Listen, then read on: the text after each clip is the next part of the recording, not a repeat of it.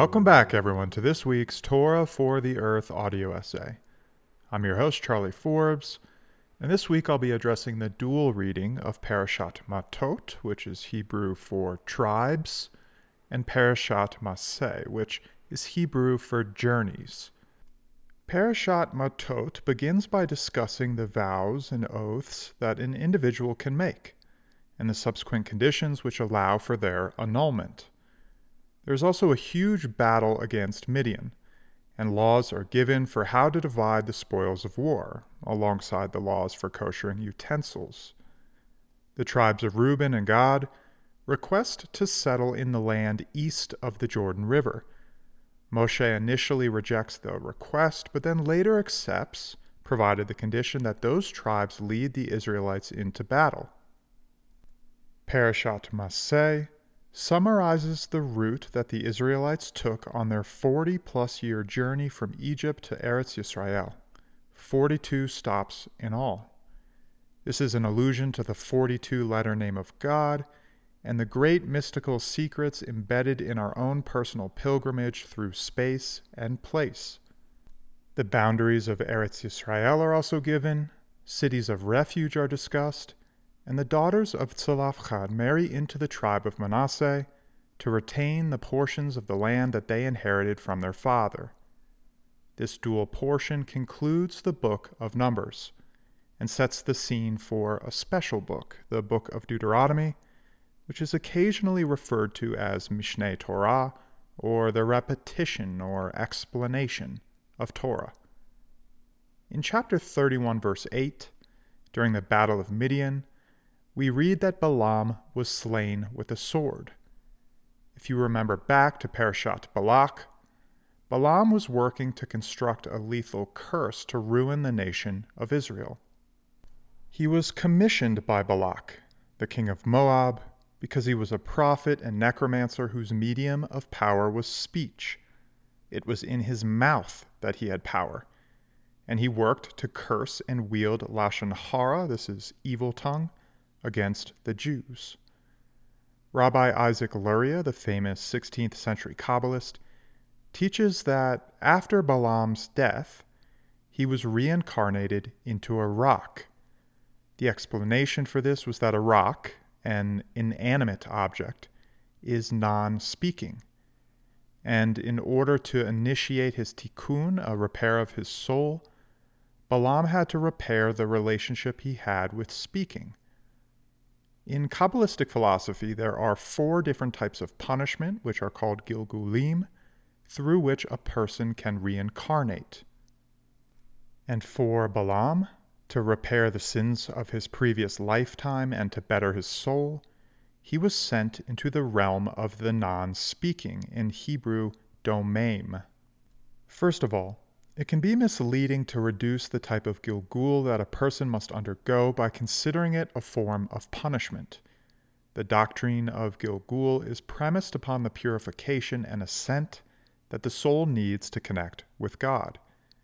Secondly, our instinct is to assume that reincarnation into a rock is incarnation into an inferior realm. The sages state that he, Balaam, was equal to Moshe. He was a great soul, and this points to the incredibly high potential of nature. Balaam was reincarnated into a rock. He was sent into nature to reshape, reform, and reconstruct his soul. This points to the idea that God is working through nature to enact tikkun. It's not that nature is so low. In the case of Balaam, it actually seems to be the opposite. To heal his transgressions, Balaam must go back to the earth, like being made from the dust, where he can rectify his previous sins. The message in this Kabbalistic teaching is quite beautiful, and it's also quite ecological because the natural world is what heals our spiritual impurities. In chapter 35, we begin reading about the 48 cities that are given to the Levites. Because the tribe of Levi didn't inherit any land, these Levitical cities served as a place for the Levites to dwell. And six of these cities included cities of refuge. These were sanctuaries whereby someone who accidentally committed murder could find a safe haven from those seeking to avenge the death. There is, of course, much to be said about the social justice components of cities of refuge. But there's also an interesting ecological element to the Levitical cities, which are given by the tribes to the Levites from their hereditary holdings all of the 48 cities were commanded to have open spaces. We read, Command the children of Israel that they shall give to the Levites, from the heritage of their possession, cities for dwelling, and open space for the cities all around them. Their open space shall be for their animals, for their wealth, and for all their needs. This is chapter 35, verses 2 to 3. The three uses for the open spaces that are mentioned for animals, wealth, and needs are designated pieces of land that are set aside for the welfare of working animals, for the sheep and cattle that sustain the livelihood of those not currently serving in the Beis Hamikdash, this is the Holy Temple in Jerusalem, and for other needs, such as beehives or structures to house pigeons and doves. Building on the back of a theme from last week, with Parashat Pinchas, animal agriculture is having a horrendous effect on the health of the planet. But, built into the very structure, the very fabric of Levitical cities, are designated areas that are designed to maintain the health of animals. These were not simply dwelling places for the Levites. They exposed other Israelites to a way of life that elevated their spiritual reality. The obligation of the Levites was to maintain a condition of being that could infuse the rest of the nation with a sense of spiritual accountability. The Levites, and even further the Kohanim and the Kohen Gadol, were intermediaries between the material and the divine and had special duties, in other words, a responsibility, to set an example.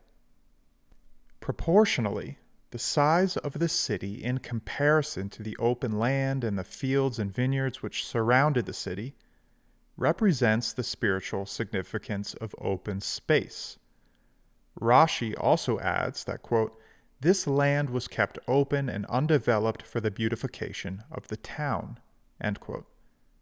The ecological significance of open space in Levitical cities is not something we can overlook it's an integral part of maintaining a genuine spiritual sensibility and connection with God. This concludes the book of Numbers, and with this we say, Chazak Chazak Vanit Chazek. Thank you all for listening. That's all for now, and I'll catch you next week.